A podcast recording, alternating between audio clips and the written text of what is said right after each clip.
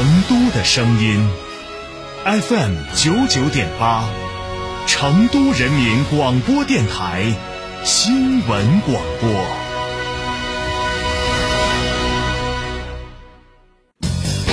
驾车出行慢一慢，遵规行车最安全。行路过街看一看，不闯红灯莫乱穿。文明城市从我做起。从别墅到别墅生活，山顶为您想的更多。山顶装饰十四年专注高端整装定制，微信预约五个 V 九四六五个 V 九四六，电话预约八幺七幺六六六七八幺七幺六六六七。在成都有别墅的地方就有山顶装饰。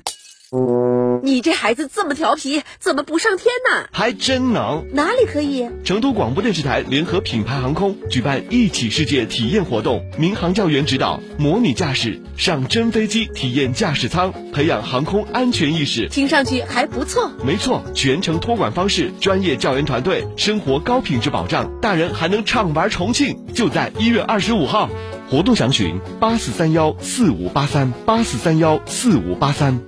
坦克三百新春巨献，至低零首付，至高三十六期零息，更有五年十次免费基础保养，至高七千元置换补贴，祝您无路闯出路。嘉诚坦克金牛店六五幺七零零五二九九八快讯。来关注这一时段的九九八快讯，我是蓝霄。医务人员这四个字的背后是一份沉甸甸的责任，在抗击新冠疫情的第一线，我们看见的是广大医护人员连续奋战、相互补位的医者仁心，他们的付出应当被看见、被尊重、被牵挂、被温暖。有关方面也采取了多种措施，给医务人员带来了最精准的关爱。来听报道。正值寒假，天府第四中学的操场上却是欢声笑语一片。哎，给我这个钱，来，钱给我。爸爸妈妈早晨去上班，我在学校写作业、画画、看书、玩游戏，还认识了好多好多新朋友。这些临时在校托管的小朋友一共七十六人，他们的父母都是天府新区的医务人员。由于近来医院的工作更加繁忙，为了减轻一线医务人员的后顾之忧，天府新区就办起了这样的托管班。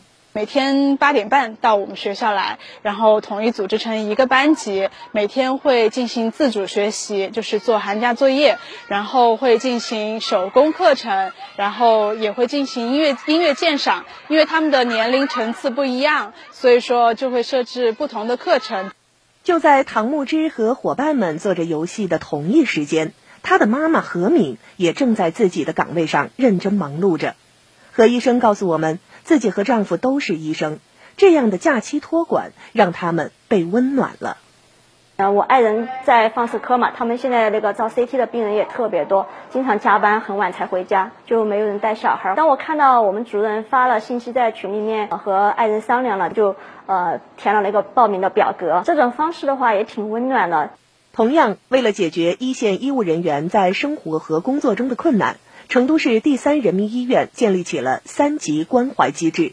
动态了解，及时解决医务人员面临的急难困问题。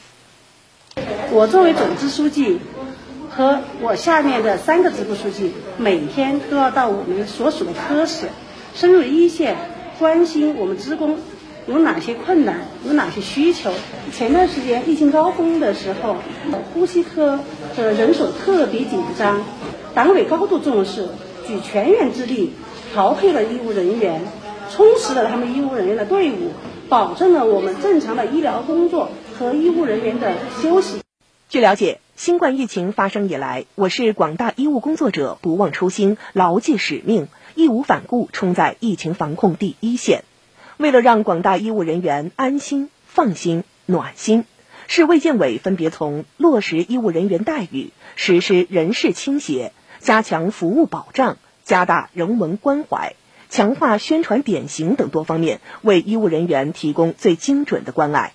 截至目前，全市共有六百八十二名参加一线防控工作的卫生专业技术人员享受了优先评职称的激励政策。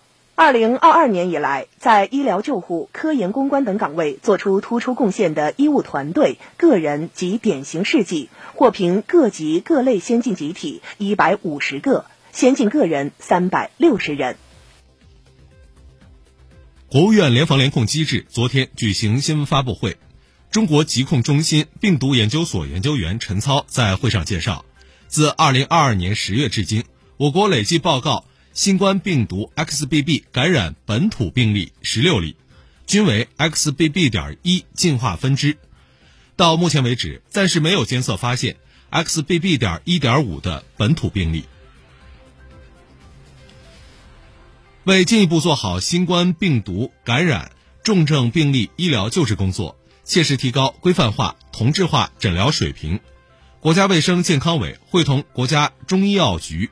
结合奥密克戎变异毒株特点和感染者疾病特征，总结前期医疗救治工作经验，组织对新型冠状病毒肺炎重型、危重型病例诊疗方案进行了修订，形成了新型冠状病毒感染重症诊疗方案。记者十三号从农业农村部了解到，为解决农村地区医疗物资紧缺问题，助力打赢疫情防控硬仗，近日。国务院联防联控机制农村地区疫情防控工作专班协调对接多个部门，推动为农村地区每个村卫生室免费配备两台指甲式血氧仪，为每个乡镇卫生院配备一台制氧机。国家税务总局最新数据显示，二零二二年全年累计免征新能源汽车车辆购置税八百七十九亿元，同比增长百分之九十二点六。根据机动车发票数据，二零二二年新能源汽车累计销售五百六十八点一万辆，同比增长百分之七十点六。从昨天到一月十五号，寒潮对我国的影响进入本次过程最强时段，我国中东部自北向南气温将先后下降八到十二度，东北和江南多地降温将会达到十八至二十度。中央气象台发布寒潮橙色预警，陕西、山西、河北等地部分地区有暴雪，预计今明两天中东部地区雨雪范围逐渐向南收缩。记者十三号从应急管理部获悉，当日十五时，应急管理部启动低温雨雪冰冻灾害四级应急响应。不顾国内和国际社会反对，日本政府十三号称。今年春夏之际开始向海洋排放经处理过的福岛第一核电站核污染水。日本全国渔业协会联合会当日再次声明，反对核污染水排放入海的态度毫无改变。韩国外交部当日也表示，日方必须从客观和科学角度出发，以安全且符合国际法和国际标准的方式处理福岛第一核电站核污水。日本政府二零二一年四月决定，将福岛第一核电站内上百万吨的核污染水经处理并稀释后，于二零二三年春排放入海。